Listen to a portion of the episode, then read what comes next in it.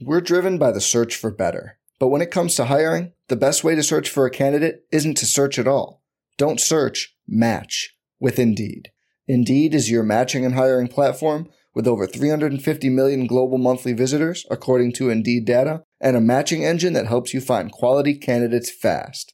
Leveraging over 140 million qualifications and preferences every day, Indeed's matching engine is constantly learning from your preferences Join more than 3.5 million businesses worldwide that use Indeed to hire great talent fast. And listeners of this show will get a $75 sponsored job credit to get your jobs more visibility at Indeed.com slash BlueWire.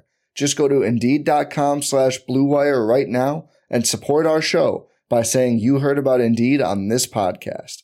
Indeed.com slash BlueWire. Terms and conditions apply. Need to hire? You need Indeed.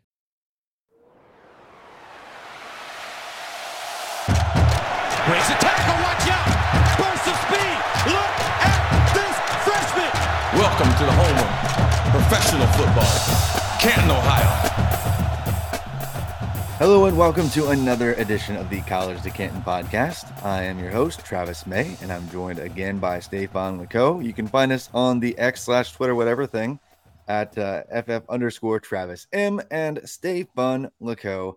L A K O there uh, with the last name. Uh, I never have to spell my last name typically for for people. There it is. Uh, yeah, there you go. It's, it's, right there if you're watching on YouTube. But uh, yeah, it's L A K O. It's way cooler last name than mine. Uh, it's just uh, the month of May is my last name. Not complicated whatsoever. But we're here not to talk about last names, but to talk about college football. I mean, and NFL. I'm sure some, some too. some but, will come up. But. Yes, this is going to be a, a, more of a college football centric podcast because college football season week zero action is kicking off. Uh, maybe even before you listen to this show. Uh, but we are just excited to have football back, real football back. I know we've had some NFL preseason, we've had a lot of camp hype uh, going on there and and camp hype on the college side as well. But to, to finally be back and we're real into real games, uh, I'm just excited about that. So we are going to spend some time talking about some of the week zero action and early matchups and things like that. What things we're excited for, but really, uh, this is going to be a bold predictions special uh, that we we want to just spend some time talking about some. You know, not necessarily just hot takes that we don't believe in, but bold takes that we think hey, there's probably, you know, there's greater than a 10% chance that this actually happens, you know, greater than even, you know, 25% chance in some cases that this happens. Uh, although many people might say that it is still rather uh, bold to say. And so, yeah, I want to highlight some of those, but let's just let's just talk about some things we're excited about to, to kick things off, Stefan, because football is here, college football is back. It's going to be my first full college football season working professionally in the sport. Got to cover it uh, for Mojo and uh, for most of last season. But to do it for you know full full season all year long, it's just going to be a blast. So I can't wait to jump right in. I know, man, and the slate's not awesome this week. Let's be honest. Week zero is kind of like, yeah. wah, wah, wah, but I don't even care. I'm gonna watch uh, the Ohio Bobcats with great vigor as uh, Bangura. uh, I'm sure I will have him in some sort of DFS if they allow me because uh, he was so good to me last year. The Bobcats in general, I forgot. Like I was listening to the Cover Three podcast. They're just talking about Ohio down the stretch, and I remember I was mm. betting them. Like uh, Matt and I on the show, like they were on our they were on our plays every week, and uh, so it'd be fun. Like like oh yeah, the, the band's back together. I'm, I'm pretty sure Rourke is supposed supposed to be uh, healthy again. So um, another team that I, I bet on every week was uh, UMass to, to to not cover. I always took the other side of the UMass plays, and I think I went like eight and three on the year. Like it was so. Some of my favorite teams are playing, so yeah, I'm excited for week zero. As uh, as silly as it is, but I've watched zero preseason football, like zero. I watched half of a Broncos game, I think, but uh, like half of a quarter. I mean, like the first drive. uh, I've been all over it just because uh, I, I, I kind of oversee a lot of the NFL offseason stuff for for Mojo, and even though I'm, uh, you know, I'm, I'm technically on paternity leave right now, I'm still all up in the group chats talking about uh, everybody's backup quarterback situations and you know yeah. how we should value Aidan O'Connell versus Dorian Thompson Robinson, and it's just been a, a lot of fun to just be neck deep in that. Uh, looking through a different lens than I, I usually do for sure, but yeah, man, Ohio MACtion. I can't wait to get to Tuesday night MACtion with, with, like over unders like at 100 points yeah. for like Yeah. live game bets and stuff. Just things going wild. But like Bangura and and and Wiglis and and Kurtis O'Rourke for Ohio, that's going to be a fun trio to watch. But Bangura Yeah. could be like a top ten back for college fantasy leagues, and Wiglis, I mean, could Loki be like one of the best uh, college fantasy receivers in the country. And and if if Kurtis uh, O'Rourke is actually uh, you know 100 percent like right away, oh my gosh, like that's going to be Yeah. a huge difference maker. So I, I know that I, I'm not sure everyone tuned in to listen to Ohio football. yeah, Uh, Ohio uh, State, uh, maybe. or even- Bobcats, yeah, eh, or even you, you notice know, somewhere in the green though, you know. there you go. Yeah, yeah, you're ready. But I mean, that's that's one that's one team that's going to be a lot of fun, and San Diego, San Diego State is, is is good too. But uh, I actually prefer uh, Ohio there, and I, I know that the opening line was like I don't know, almost a touchdown initially, but it's like down to a field goal now most places, Yep. and so I'm le- I'm still leaning Ohio. Uh, but uh, and I'm going, you know, Vanderbilt by a thousand against Hawaii, uh, and I, I I really am interested to see how The line's only uh, 17 and a half too, which is uh, surprising. should be given that it way more. They put up my opinion. 60 on them last year, didn't they? Yeah, and it was in their house. So Yeah. yeah, but I am interested just from a player perspective, just to see how well Will Sheppard does this year, Yes. like all season long, because he's somebody that in, in Devy conversations we don't acknowledge whatsoever for the most part, but he's actually somebody who could get uh higher capital than we give, give him credit for. Um, Well- and I, I have to tread carefully pumping up Vanderbilt wide receivers because they don't typically do very well in the draft. But uh, some friends of mine who actually SEC officials have been high on this guy for a very long time. Like uh, they're, they're guys that are like back judges and have to keep up with these guys on the field every day. And so yeah, they're we've like, had them on this, the show. yeah, yes, we have. And so it's like, okay, this Sheppard guy, he's he's gonna do some things. He's gonna go pro. And and so I mean, they they you know, not that they're um, you know, the end all be all, but like they they see the same players week to week, uh, Yeah. every week, all season long, and they know the different who the difference makers are. Um, so because they're at field level, running with them alongside them.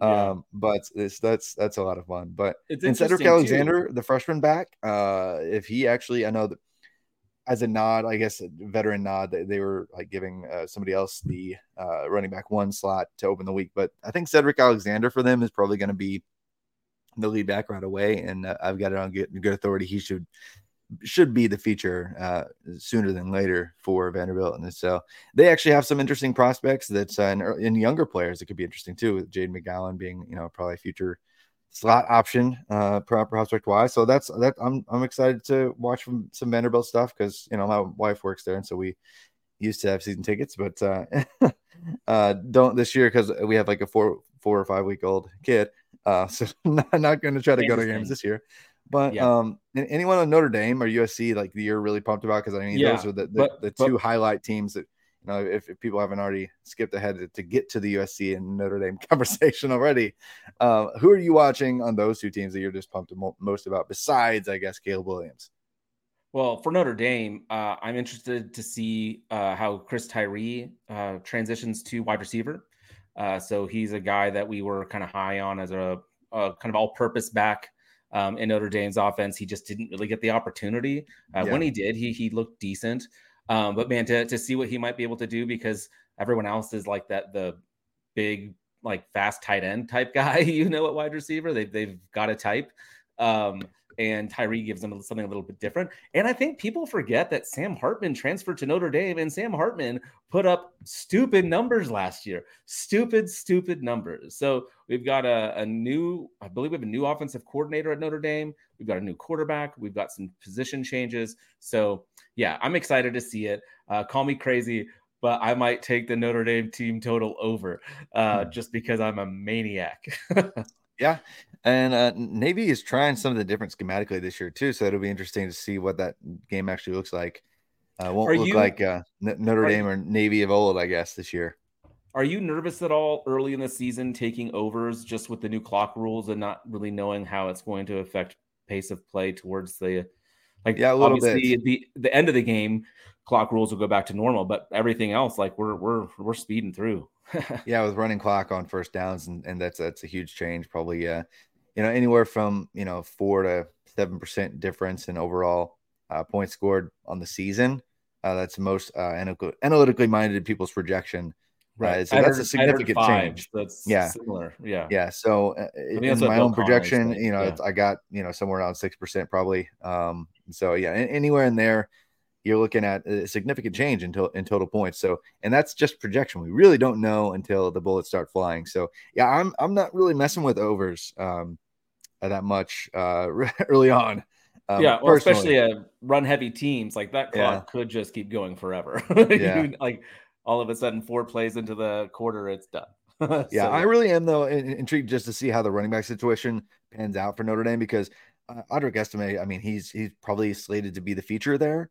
Um, they like Gi'Bran Payne. I think he was the running back too for now. Jeremiyah Love, uh, the guy, the guy, the guy who got injured last year, J- uh, Jadarian Price. They they've got some a uh, bunch of high pedigree guys there, and so I wonder who works up into the running back two uh, long term alongside Estime, and if Estime just kind of uh, has a stranglehold on on a feature workload, or if we get to see one of the younger players that, that could flash there as well, because.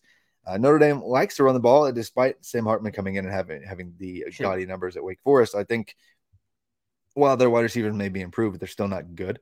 So they're probably gonna have to lean in into that direction still. And so I, I, really like Jeremiyah Love. I think I've talked about him on the show before. I'd love to see him work his way up the, at the depth chart in year one. Would and you love that? The, I would love that if Love uh, was the running back two for uh, Notre Dame by season's end. And so if he's even on the field at all in a blowout, I just want to get some some looks. Uh, yeah. And just see, you know, if he can work his way past Gi'Bran Payne or uh, Jadarian Price, because that would be a lot of fun for my uh, Devy and Campus Can shares. But so not biased whatsoever at right. all. But uh, yeah, but no, USC. I think that's the that's like the premier offense that everyone's going to be watching. And while they don't think that San Jose State has any real shot to beat them, um, I think the line's like thirty over thirty points, and so yep. that's going to be a wild blowout. But I am interested just to see how the wide receiver depth kind of shakes out for USC because they have like 17 wide receivers that are good. Yeah. Um, you know, I, how how involved is is Dorian Singer? Is he uh, really going to be a target hog? Are they going to have a target hog? They don't typically do that uh, in Lincoln Riley's system. Like they don't just force 40% of the offense to anybody. Like even last year, they had a first rounder in Jordan Addison, and even when he was there, they didn't do that. So, True. what does yeah. it look like with him and Mario Williams and your boy Brenden Rice and uh, this Kyron Hudson were, were uh, working to uh, uh, any targets finally. Or don't forget about Branch. Like, is the uh, yeah. to get? Well, it's like Zachariah Branch. Like, I think it's going to be a la the uh, Luther Burden treatment last year for Missouri. Like, they just find ways to get him touches, re- regardless yeah. of it, if it's like normal downfield wide receiver threat type stuff, because he just has uh, electric ability. And I'm not sure what his verified 40 time will be, but I wouldn't be surprised if it was like four three flat. And so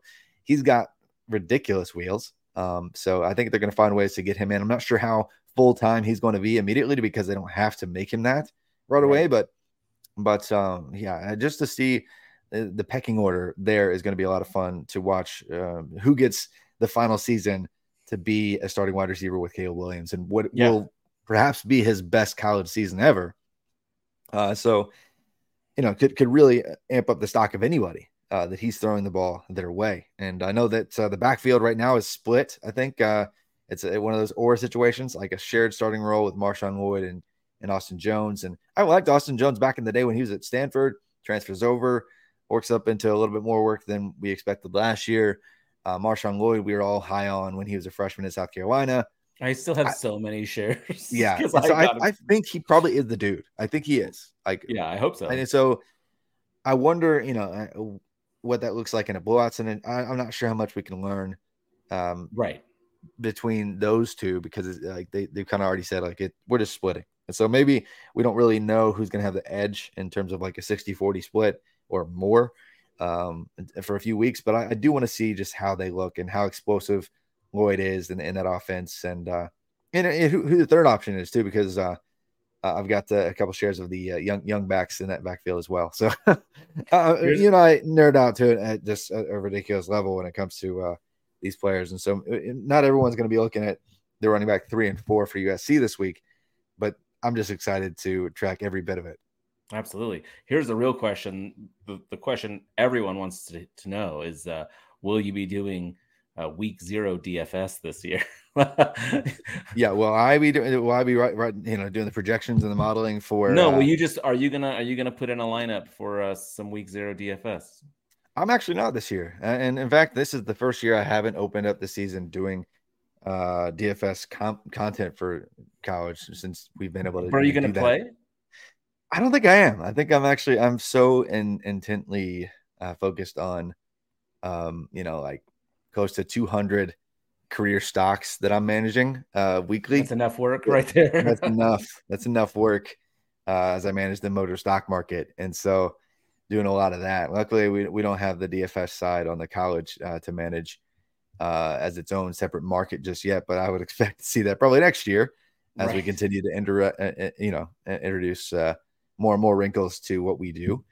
Um, but yeah, uh, we are going to actually have uh, an aspect of what we do at Mojo launch in I think close to 20 states here soon. so on the NFL side, so get ready for that. it's actually going to be kind of a DFS build, so be looking for that if you're I, I, think that's coming to several. I can't remember the entire list. It's not actually coming to my home state of Tennessee, but uh, oh, that sucks. it's all over the country. Yeah, I know. I know. It's like in Texas and California. It's it's it's in every time zone.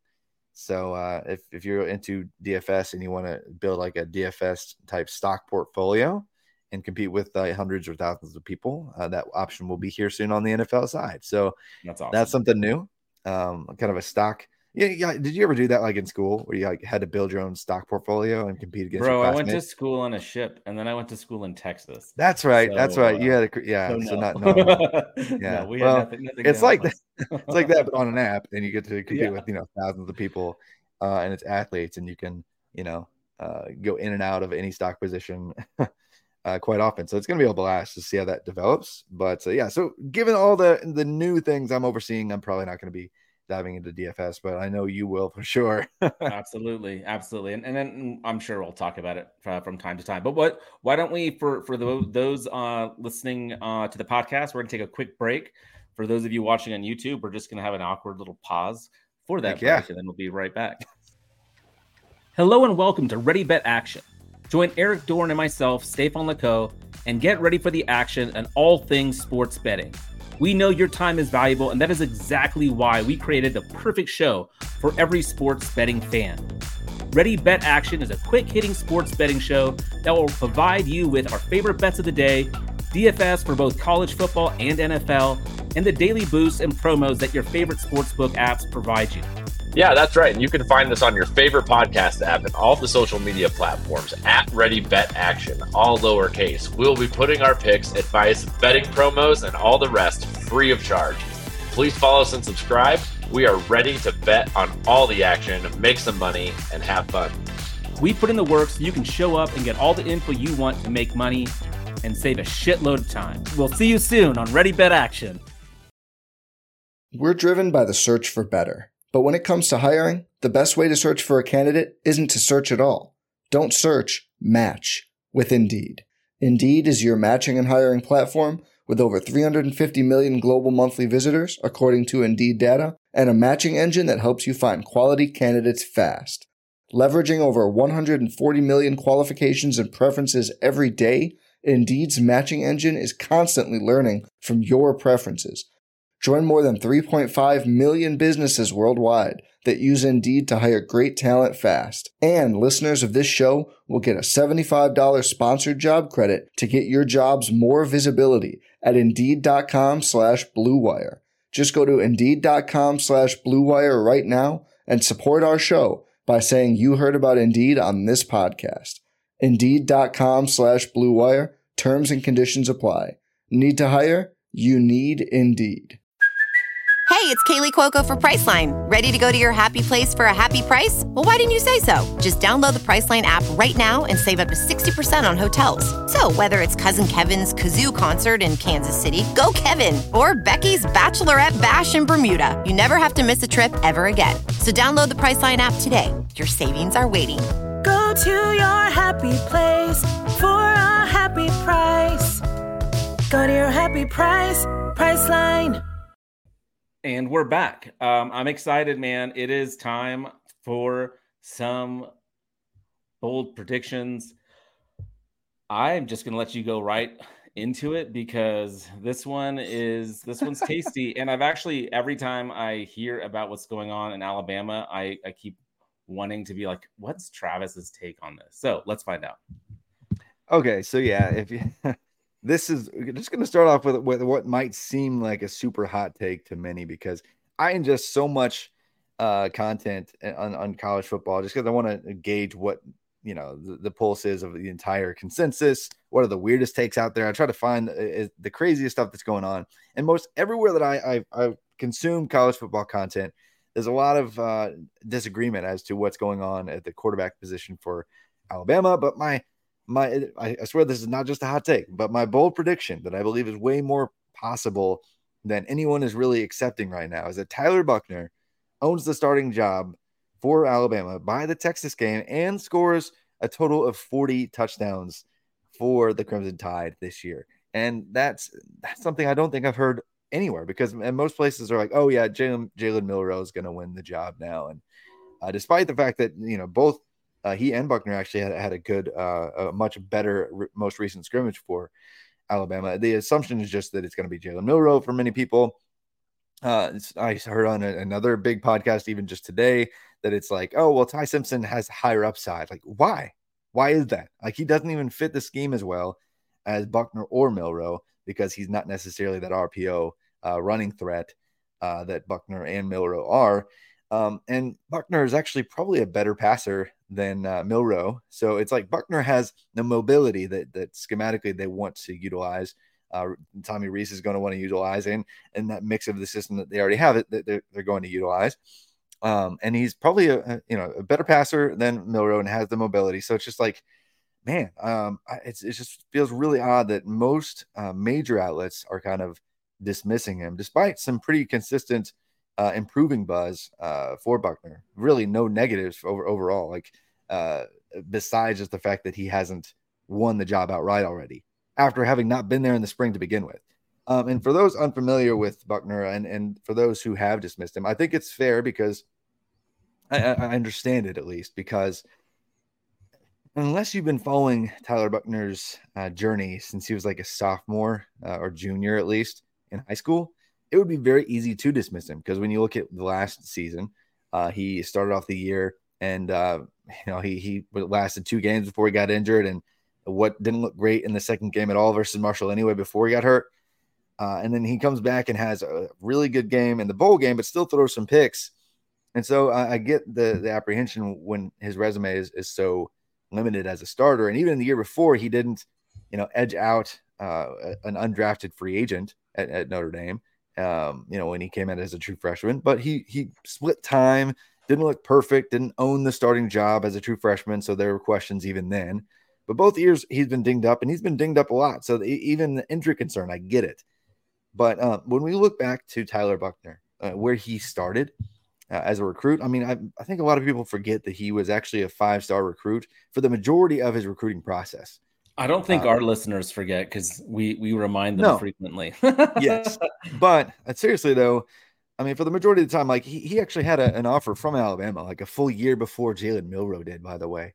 And so, like, eh, th- there was a reason for that. He had uh, one of the best high school football seasons uh, of all time. He had like almost five thousand yards passing, fifty three touchdowns uh, through the air, twenty eight touchdowns on the ground, sixteen hundred plus rushing yards one of the best seasons ever against pretty solid competition level in California. And so he jettisons up the board as a consensus five star uh, type player. But then he misses his entire senior year because of COVID and uh, California.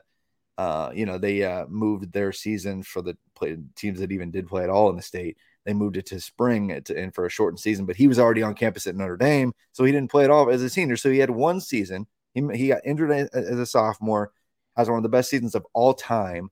Uh, looks like a, a, future first round pick as a junior. Doesn't play at all as a senior. So he's he's coming in cold, uh, having not played it for over a year in Notre Dame, and, and we're surprised that he doesn't immediately win the starting job. And he struggles with health for two years, uh, but he finally starts to put it together uh, in his final game and puts up like over, over 330 total yards and, and five touchdowns in the bowl game last year. Uh, and then still Notre Dame wants to replace him immediately without ha- ever really having having given him an opportunity. So and he, he he transfers to Alabama and immediately is in the, the, the heat of competition to win the job against Ty Simpson and Jalen Milroe. Like that's that's impressive. The, the, the, guy who has been fighting just for one decent opportunity and, and kind of kills it in his last one just shows up at Alabama and is competing to win the job. And and, and the month before that, like weeks before, week a couple weeks before Alabama's first game, we still don't even know if he's not the guy. So I think he, he gets an opportunity. And uh, by the end, uh, specifically by the end of the Texas game, even if Milroe's the guy to start the game, I think Buchner finishes it, and and if if if nothing else, wins it for Alabama, uh, and becomes the guy clearly down the stretch. I like it. I mean, we we both. I mean, you introduced me to Buchner back when he was a true freshman, and I've been on board ever since. So I'm all in, and I, I like your perspective on this because a lot of people in the media that I listen to talk about this quarterback competition like they brought in this dude who can't even win the job, and it's like you're looking at it wrong. You know, like the fact that he's in the competition uh, for it this late into the season uh, for a team that wants to win the national championship. Seriously, um, like that's a big deal. So I, I like this a lot. Um, I I co-sign this one for sure because uh, I haven't seen anything from these other guys that makes me think uh, that that they have earned anything, you know. So I don't think the fact that they were were there last year is going to mean a whole lot more. And and people talking about the fe- freshman Longren, what's his name? Yeah, Lonergan. He's not. And yeah, and he's they not. shut that he's down. not. So Yeah. yeah. So so uh shall we move on to mine? My- Let's my see first- it. What's, what's your uh, boldest? Is this your boldest take? You think? I think this is my boldest take. Uh, Quinn Ewers wins the Heisman. Uh, you can get that right now at plus uh, 3,500. Thirty five hundred. That's that's that's pretty juicy. For uh, Yeah. oh man. So to me, um, do I think this happens? Like if it, if the odds were like minus 110, I'm not putting my mortgage on it. But with these odds, I think this is fantastic. And this has a lot to do with Quinn Ewers, the player, because we have seen in moments last year before the injury where he was electric. Uh, yes, at Ohio State, he did not play and because he reclassified to enter that class and was sitting behind um, amazing quarterbacks. Like there was no opportunity for him. Transfers out, um, but he was the number one uh, recruit coming into his class. I remember we had to make special rules in all of our Devy la- leagues and C2C leagues that like, no, you can't take Quinn Ewers just because he reclassified. He's he's not going to be available. Like that's the kind of special player this guy was. Um, and then you think about what he has on offense. You think about the weapons he has at wide receiver. Um, they bring in Mitchell from Georgia, uh, Neyor, who we were all excited about last year, coming back from the injury. And you're starting Um, with like their third and fourth best options here. Yeah, Whittington. and then, of course, we have the X Man. Like, this is a team that has um, NJT Sanders at tight end. Uh, this is a team that has just incredible uh, weapons along the skill positions, especially you can add in um, the running backs. I, am a big fan of Brooks. Baxter's getting all kinds of hype, and I think they'll use him in the passing game as well. And then this offensive line is quite good. you know, like they will be able to protect him. Their running backs are going to be good enough to uh, force teams to respect the run. And Quinn Ewers is going to pick them apart, and he's going to put up uh, phenomenal numbers. And I think Texas is going to put up enough wins that he has to be in the Heisman conversation. Uh, so to me, it's a given that he's going to be in in New York if they still do it there. Uh, but uh, I don't know where they do the Heisman. Yeah, uh, but no, but eh, yeah, he'll be I- wherever they are. He'll he'll be where the oh, I was going to make a Hamilton do a Hamilton quote, but I don't remember the song. Got to be in the room where they're talking. Yeah. he'll be in the room, and uh, I think he wins it. So yeah, Quinn Ewers wins the Heisman. Those odds are are just fantastic uh, for a player that I think has a legitimate shot. And uh, I'm curious to hear your take on this yeah, because I, like it. do mean, think I do think the drop in productivity the second half of the year was because of the injury. Like I, I will say that. And if you're going to make uh, this kind of uh, this kind of bold statement in a year where Alabama is replacing their quarterback, Georgia's replacing their quarterback, Ohio State's re- replacing their quarterback, JJ McCarthy's not really that that guy. You know, like he's probably not going to put up the you. volume. I mean, like he's he's No. good, but he's not going to put up like the, the gaudy stats. Blake Corum and Donovan Edwards are both there. Yeah, yeah. and and ever and nobody wants to vote for the same guy two years in a row. Like it's hard to for anyone to do it again. Caleb Williams has already got his Heisman, so like the Heisman guys don't think, oh, we well, you know, he's going to be the first overall pick. We got to get him his Heisman this year. Like uh, there's going to be an apprehension to vote uh, again, just anecdotally, like that. Just it that's what it's it's, it's in people's heads. Uh, yeah, whether it's whether it's rational or not. So, uh, and Drake Maye, like the defense for Notre Notre Dame for North Carolina, is going to just kill his stock in that regard. So even if he puts up ridiculous numbers, which he did last year, uh, he's not going to be on good enough uh, a good enough team. And so Texas, if he's the guy that takes Texas back, like to and they get to the playoff, let's like, go. Yeah, he's gonna be he's gonna be right there. So. That, that's going to be it's one of the situations where the odds are going to get better than they currently are that he oh, wins. Yeah uh, between now and uh, you know even the next couple weeks. So I do uh, know that, there is a draft book out there that you can exchange, um, like futures. Um, I have to do some research because I'd love to buy a lot of this right now, and then in like yeah. Three months just sell it all because yeah. I'll have made a shit ton already. but anyway, yeah. this isn't a betting. You know, there's there's a place that I, I, might work for where you can kind of do something like that, but yeah, I won't. But I, I won't get into in Colorado yet. So yeah, that's true. That's true.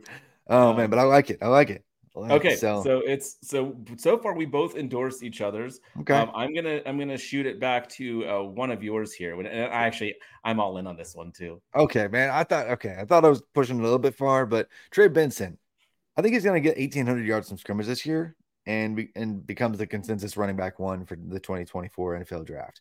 And I'm I'm not saying that he is right now, and I'm not saying that I would draft him as such right now in campus Canton leagues or even that I would even necessarily trade him like this right this second, because uh, you don't have to. But I'm just saying that this is probably where he's going to go because Florida State is is in prime position to compete at the highest levels this year, at least be in contention for the ACC championship, if not uh, a playoff berth this year with stellar quarterback play of Jordan Travis. And they're bringing in solid transfers left and right and return some of their most pivotal transfers on both sides of the ball, or players on both sides of the ball.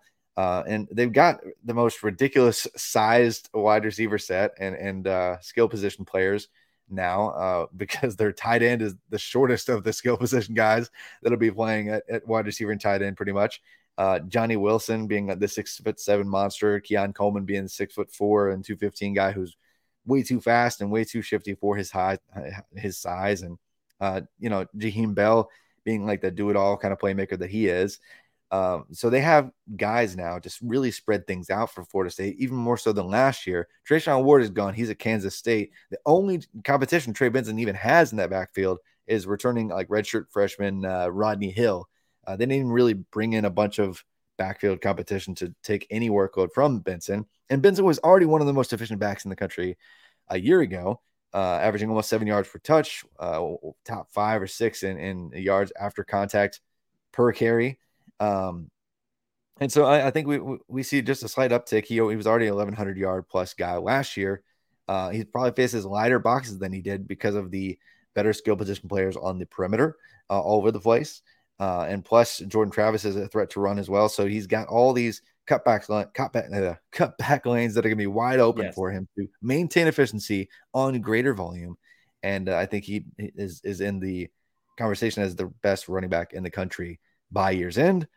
And so I think he's already a top five back for next year for sure. But, uh, you know, if TreVeyon Henderson doesn't look like he's back to completely himself, and or we see any dial back uh, version of what we saw Rocket Sanders be last year, uh, uh, or even if that's not the case, uh, he could well, still just assert himself into that uh, competition both, for running back one both those guys have already had a peak season. TreVeyon, yeah. you know, his his freshman year and Rocket was last year. If Benson peaks this year and those guys right. kind of go back to the mean, then yep. absolutely he jumps them. Like mm-hmm. I've already seen people drop in TreVeyon Henderson and we haven't played a game yet. No, I love this. I especially love like the 1800 scrimmage yards. I, I think is um, amazing. I think that could totally happen. Um, it's a it's bold. Um, and and the RB one uh, I just think is is a tough one because uh, it just depends how that draft order falls. You know, like if you're yeah. if you're talking some some teams just fall in love with specific types of players. But uh, I I do think you forgot the most important thing about Trey Benson, and that's that he uh he's a former Duck. I didn't forget. I, I drafted him in in like three or four leagues when he was still a duck as a freshman because yeah, you know we we nerd out nerd out so hard. Uh, so I, I'm gonna have some silly looking receipts if he does go off. yeah, I love it. From, I love it. From, I, I can't remember what round it was, but it was like I don't know, round 80 or 90 or something. I got him like three years ago, I think. Yeah, so, that's, uh, so that's gonna be fun. So I'm hope, hopeful. It, it really is, but I'm hopeful he pans out in a a big way uh, this year, and I believe that uh, arrows are pointing up and have been for quite some time already. Yeah, and and one of the fun things about uh, Cedric Benson is in drafts, he's like in Devy drafts. Cedric Benson, Trey Benson. Yeah. Um, uh, one of the, my uh, one of the things I love about him is he's also going late in in drafts, like in Devy drafts and C to C drafts. So I know draft season for those, we, like we've been done for three months already, but uh, I do think there is an opportunity to buy. Um, all right, I'm going to jump to my next one here. In theory, did I pause? Get, yeah, there we there go. go. This is related wow, to the last two things timing. we talked about. Uh, Florida State and Texas are back. Both win their respective conferences. Both make the playoff, uh, which Ooh. you can get on DraftKings at plus sixteen hundred. Which I actually don't love those odds. I think no, that's actually little, I would have because you, um, you, have to hit two. They though. both have to hit, so I'd rather yeah, just play them both individually. Oh um, but I do think both these teams uh, I think I think the schedules huh. um, aren't easy. Texas, you know, has to play Bama, but it is early in the year. You kind of alluded to the fact that you might be leaning Texas because you, you think Milroe's going to get benched in that game, and, and and that doesn't happen if they're if they're up comfortably. So Texas um, is actually getting, Texas is probably going to win that game or just barely lose. Yeah. So yeah. So I, so I I don't see a whole lot in either like Clemson, we've seen their struggles. Um, mm-hmm. Yes, the new OC could be a miracle worker, and and maybe Klubnik is the truth, but outside of Clemson, like Florida State's path, I think is is favorable. Again, we're talking bold predictions, but I could yeah. see this happening, and especially with these historic programs, um, the fact that people want them to be back every year and it's just never happening. But dude, you know me, I've been talking about Jordan Travis um, all off season. I, I love the dude. I, he's like my QB three. Um, and Quinn Ewers, you just heard me talk about. So these guys, I think, um, outside of Caleb Williams and Drake Maye, these two quarterbacks are my three and four um, uh, draft capital for next year yeah. in my huh. in my predictions. So um, both have strong uh, line play. Um, I think both have really solid defenses, have really shored those up. So, uh, so let's go. Are, are, you surprised by this, or are you surprised by how you're kind of all in with this uh, this idea those, too? those odds are super bigged up, and and and they must have had some uh, some pretty sharp action come in pretty hard and aggressively on this specific play to, to seriously throw out a 1600 line because the math on that is horrible. Like yeah. I don't have to get, like dive into that, but that's uh well some of these other ones because... some of these other ones are even worse. Like michigan yeah. and ohio state to both make the playoff is that doesn't make any sense. Yeah it's it's tough. Like there's scenarios but like but yeah it, it, those odds yeah they're not great. So but so, yeah. I, I love the the take and i think you just tucked in a, a, a bold take yourself by saying that quinn ewers and like without even like mentioning it exactly, but like saying Quinn Ewers yeah. and Jordan Travis were your quarterback three and four for draft capital projection next year. That's yeah. a that's a that's, that's a bold too. that is, yeah. I mean, like, because the consensus, I mean, like, without getting in the weeds too much, like, consensus is yes, Ewers is like QB three ish for mock drafts right now, but uh, Travis and Jordan Travis is like QB seven ish uh, for a lot of people, and oh, that's yeah. probably aggressive uh, for some still.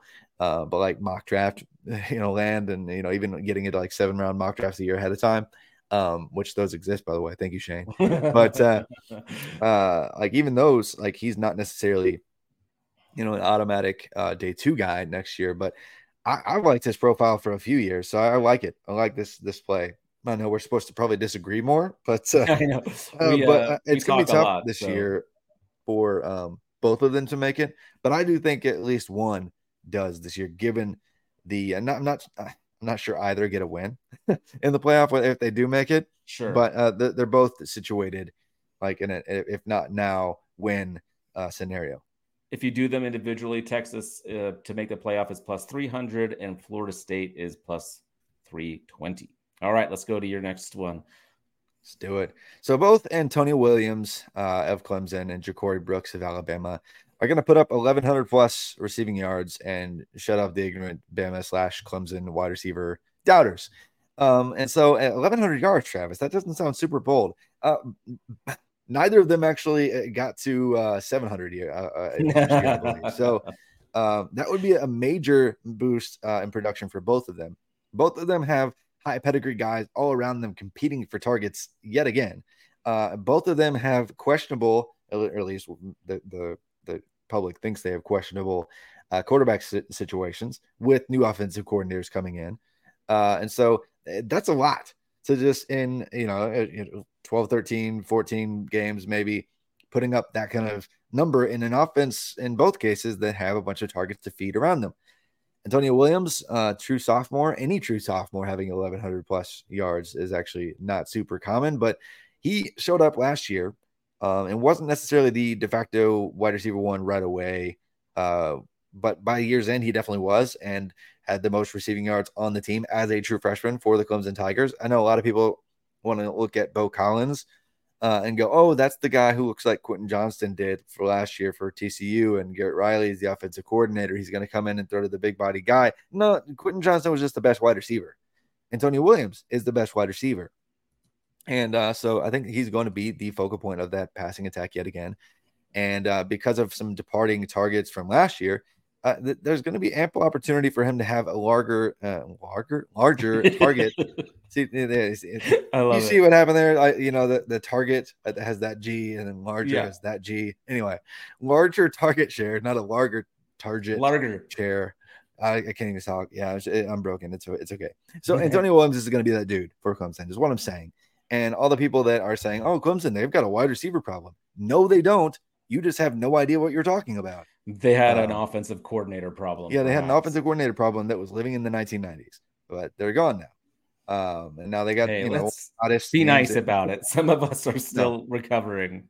No, I'm not gonna be nice. They were terrible, and uh, it was it was bad. Uh, it was stale and horrible. Um, and then Ja'Corey Brooks. Okay, so uh, we've been over this before on this show, but I need to reiterate it louder and, and just it needs to be repeated by anyone ever and heard by a lot of people because people want to talk about how Alabama doesn't have good wide receiver play, and that's just pathetic and ignorant and, and short just, memories is what that just is. really really bad. It's like oh, they don't have a DeVonta Smith lock from like top ten talent on the team. Okay, you're right. They don't have a top ten talent on the team. They don't have a Jaylen Waddle on the team. They don't have a you know whatever on the on the team. But I think that they have a lot of players who will get drafted. They have Ja'Corey Brooks, they have Jermaine Burton. They bring in the best uh, JUCO transfer uh, in the nation at wide receiver and Malik Benson. They have Isaiah Bond returning this year, who uh, kind of proved himself to be the best freshman of the bunch outside of maybe Kobe Kobe Prentice last year in that stacked class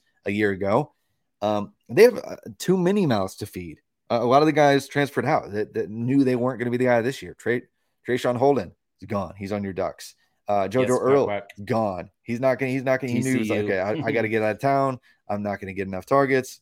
Uh, Aaron Anderson gone. Like he's at LSU. I don't now. think anyone knew who that was though, except no, you. but like he was a high, he was a he was a high, no, exactly. high, high pedigree guy, right? he just couldn't get on but the field couldn't, because he couldn't get on the field. That's that was my point, not that he was exactly good. And, and, and because Ja'Corey Brooks was the guy over and over and over again when they needed to play last year, um, and he had eight touchdowns, uh, and he had you know not crazy volume, but they had a, a bunch of good wide receivers. They wanted to get on the field and they wanted to make plays.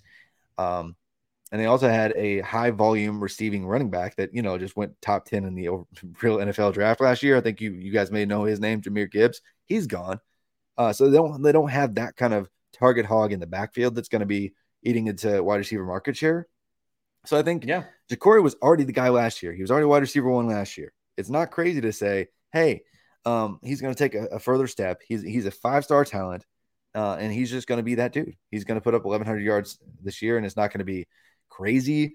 Um, you know, it's not going to be a DeVonta Smith season, but I think he's going to be the wide receiver one. Jermaine Burton is probably going to pass up in the target totem, totem pole by one of Isaiah Bond or Malik Benson. There's a lot of buzz that both th- those guys are trending upwards, and so I think one of those two gets up to 800, 900 yards uh, and Tyler Buchner or whoever else, if I'm wrong, yeah, uh, puts it together. Uh, it just really syncs up with Ja'Corey Brooks and uh, finds a way to uh, help him reach his potential that's always been there and has been for several years now.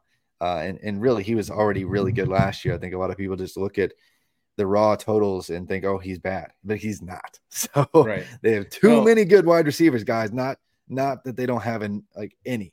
Uh, The- so don't let the, any national ignorant narrative skew your perception. They are stacked in that room.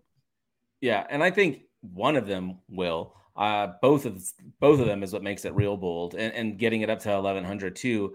Um, I just wonder if Milroe does get the job, and their defense and running game is so good that he doesn't lose it. Like, are they throwing it enough for Ja'Corey Yeah, to put and, up and that's the only numbers? situation where I think um, Yeah, something like But- this just doesn't happen for sure. Right. So so that's but but it's bold prediction for a reason. So so I like it. My last one is uh is another team related one.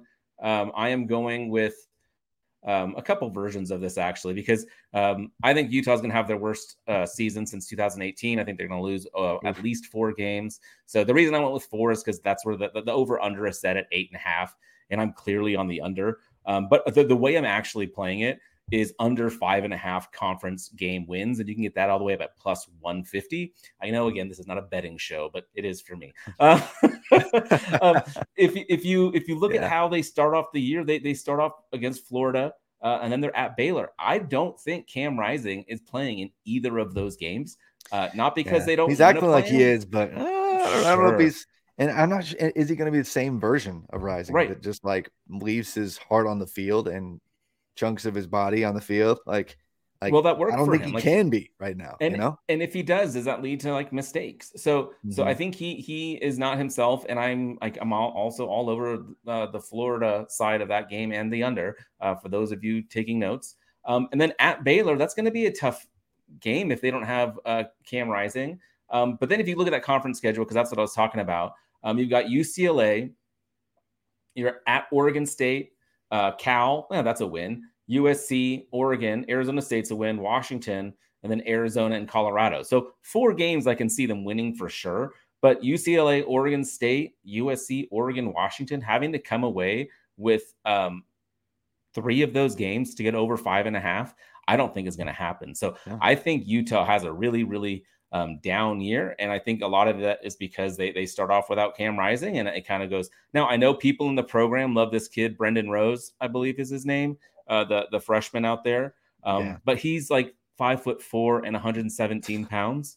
So I just don't see that Yeah. holding up in the intensity of the Pac 12.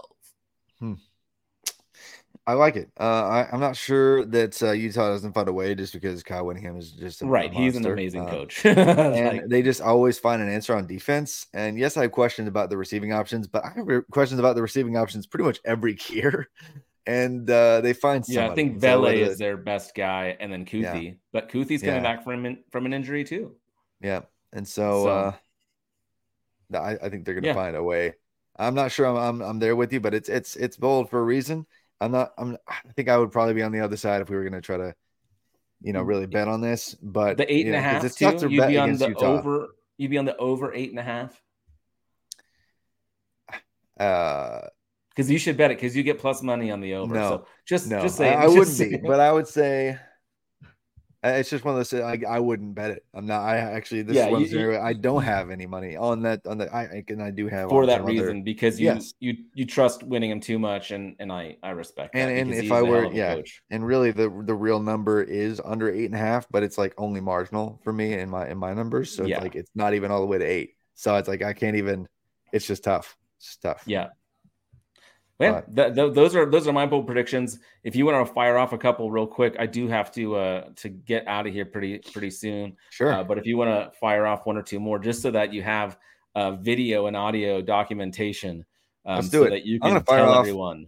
Some some uh, one more positive and then some negatives. Oh, we yes. End on a, end on a sour note. How about that? yeah, absolutely. Uh, uh, I am yeah. drinking Bud Light, so you know it's funny like uh, if you've been listening into the show like some of the names i, I talked about are, are names that uh, we've talked about re- even recently and this is again the case but i really want to highlight these players because i i'm pretty confident that they're going to be in decent roles so like Jaquez Pet, uh, Ja- Ja- Jaquez Pettaway is probably going to be um, the most productive freshman uh, in the entire country in terms of receiving yards this year. I, I believe that he's been there's been a lot of buzz. They need somebody to step up. I, I think we talked about either Brenen Thompson or him uh, was going to be the guy that works into that vertical role for the Oklahoma off- offense this year. And I think that that's going to happen with Pettaway being a starter as a true freshman. And because he's in that vertical role, like he, he has two or three crazy catches. He's not going to lead the nation in, in among true freshmen in catches, but he's going to have some big plays. Like he's going to have like yeah. 18, 19 Marvin yards per reception. Yes, exactly. He they need somebody in that role. Farooq is something else. Like he he has the speed, but he's not necessarily in that role in the offense. And so if Pettaway is, and I believe he is going to be, he's going to have the most receiving yards in the country. And what makes it bold is, is I'm, I'm going to marry that with another name I just mentioned in passing on the other another show uh, recently, but Rodney Gallagher is going to lead all true freshman wide receivers in overall touches on offense and special teams because I think they're probably going to try to find the way uh, to get him the ball as much as possible. Uh, West Virginia, that is, uh, wide receiver, West Virginia, West Virginia, true freshman. Neal Brown, like last year, he tried to, he, he, he has to save his job. He has to save his job this year, and he has to get some excitement of some kind around some of his offensive playmakers and say, hey, look, I'm willing to feature true freshmen and the, like recruits. You want to come and play for West Virginia. He tried to do it last year with CJ Donaldson uh, but Donaldson gets hurt. He's going to feature Donaldson again at running back, but he needs to do the same at wide receiver this year.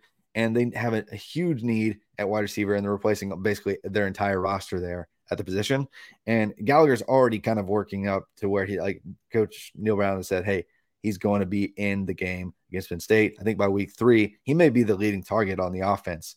And so if that's the case, uh, it, he might lead in receptions, just period. But I think he's going to get some carries too. I think they're going to find ways to get him in as, as a return man some. Uh, so I think he leads all true freshman wide receivers in, in uh, touches. Do you and know so, what I just heard? Um, Gallagher free space in DFS is what I'm hearing.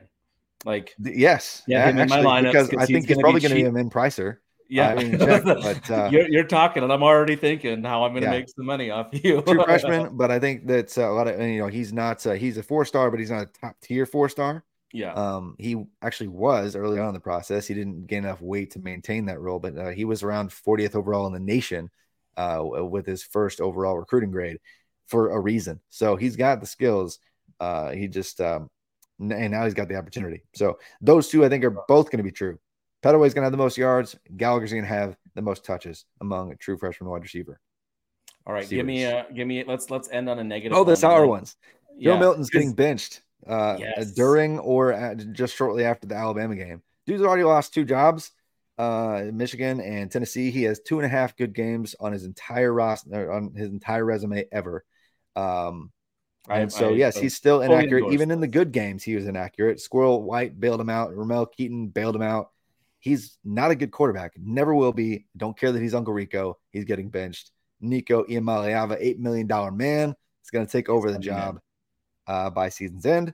Uh, another negative Nancy quarterback take. Uh, your boy Bo Nix is going to majorly regress alongside Riley Leonard. They're both going to have bad seasons when compared to last year. I've been seeing some weirdly confident uh, draft takes on both of them. Neither of them were even inside the top 150 in terms of average depth of target last year. A bunch of dink and dunk nonsense, like and you know they're mobile guys, so they're fun. Like that's cool, but like they also like Pro Football Focus, uh, their big time throw metric, uh, it's questionable, I guess, in terms of like what technically counts as big time throws. Like I, there's sometimes like I, I kind of double check their charting on the week, and I'm like, eh, that was that was fringe, but across all the passers in the country, like neither were even top 120 in terms of big time throw percentage. Again, reinforcing the fact that they just don't do anything spectacular. Like they didn't all last year whatsoever uh, through the air. Um, and so, yes, they were fun mobile threats, but I think when teams have an entire year to prep uh, and see uh, how in- unsuccessful both of them were uh, in third down situations, and neither were even top 40 against uh, pressure uh, either, like, mm, uh, it was lightning in a bottle situations last year. Both of them got better, but I think they have down years and see. I agree with half this take. yeah. yeah, well, I think you're going to agree with Leonard. I think uh, people are higher on Nix in general. Like I see him like I first round in some mocks, and I'm like that's draft capital. I yeah, don't see so it for draft capital. I the, do think that Oregon wins enough games because he's good enough. Yes, I, am not saying he's bad. I'm just saying he's not like because right now, guys, the consensus is Bo Nix is a first rounder. Like that's no, that, that's what mock that's what the mock drafts say right now. Can't be because like, Ewers and, and Jordan Travis are getting drafted ahead. Exactly. So like he seriously, oh, it's not. It's, he, I guess when you do like a volume adjusted ADP, his his he's right around fringe first rounder projection, and Leonard is like you know he's on that uh, the, the round four ish turn. I, I think neither of them are even inside round four next year for capital because there's just too many stacked old dudes with really good profiles already. Um, yeah. Only like five or six guys get day one, day two capital, and so neither of them actually end up in that range. And I think the Sam the day three run that that could happen too. But the day three run for quarterbacks typically happen later than it did this year too. Yeah. Um, so I think n- neither of them even go inside of round four. Uh, Leonard probably just returns because he has no no business even really being drafted next year, and so yeah, uh, um, that, that might be bold for those that really pay attention to um, you know, the draft takes, but and I so like that's it. probably uh, well, maybe people are like, who's like Riley Leonard? I don't know, but no, uh, I like but, it. I like it. But yeah, and then there's a couple more. Caden Prieskorn, not Michael Trigg, uh, goes off for 800 receiving yards for Ole Miss and Trigg uh, maybe transfers out again because he's uh, gotten on the bad side with the coaching staff this year. Um, and Prieskorn has been a, kind of like a captain and vocal leader, and all his teammates love him. He's going to be the starter, not Michael Trigg this year.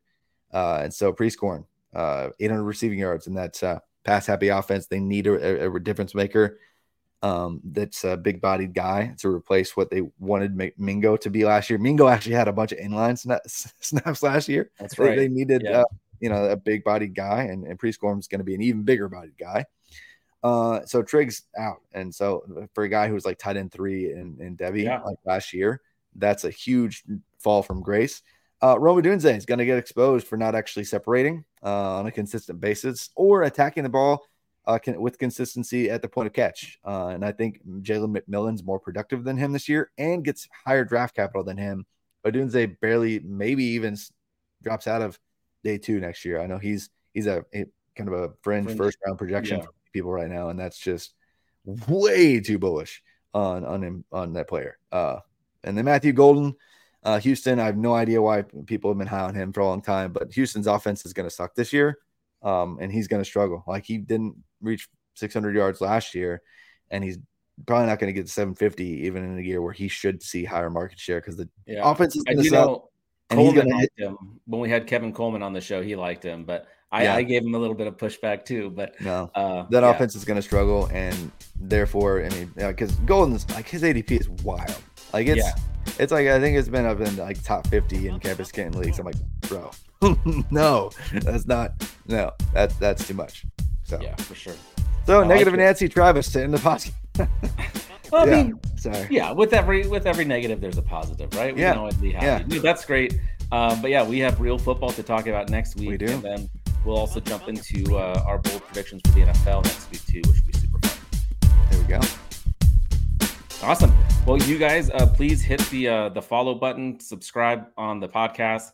Um, follow us on YouTube as well over at the Rotoviz channel. Um, we are mixed in with all those guys there too. Uh, so we look forward to uh, doing this again next week. Travis, yeah, have a bold lovely... NFL pred- predictions. Yeah. I guess next year. Yeah, next year, next week for yeah. next year. Yeah, uh, have a lovely um, weekend. Try to get some sleep. Uh, newborn baby life is a is, is a whole is a whole. I mean, this is your second time doing it, so you already know all this. But yeah, it's it's it's fun. But um, we uh, we'll have we'll have a, a, good time watching football this weekend. It's uh it's about time. It's about time. Yeah. See you guys next time on another College Again podcast. Enjoy some football.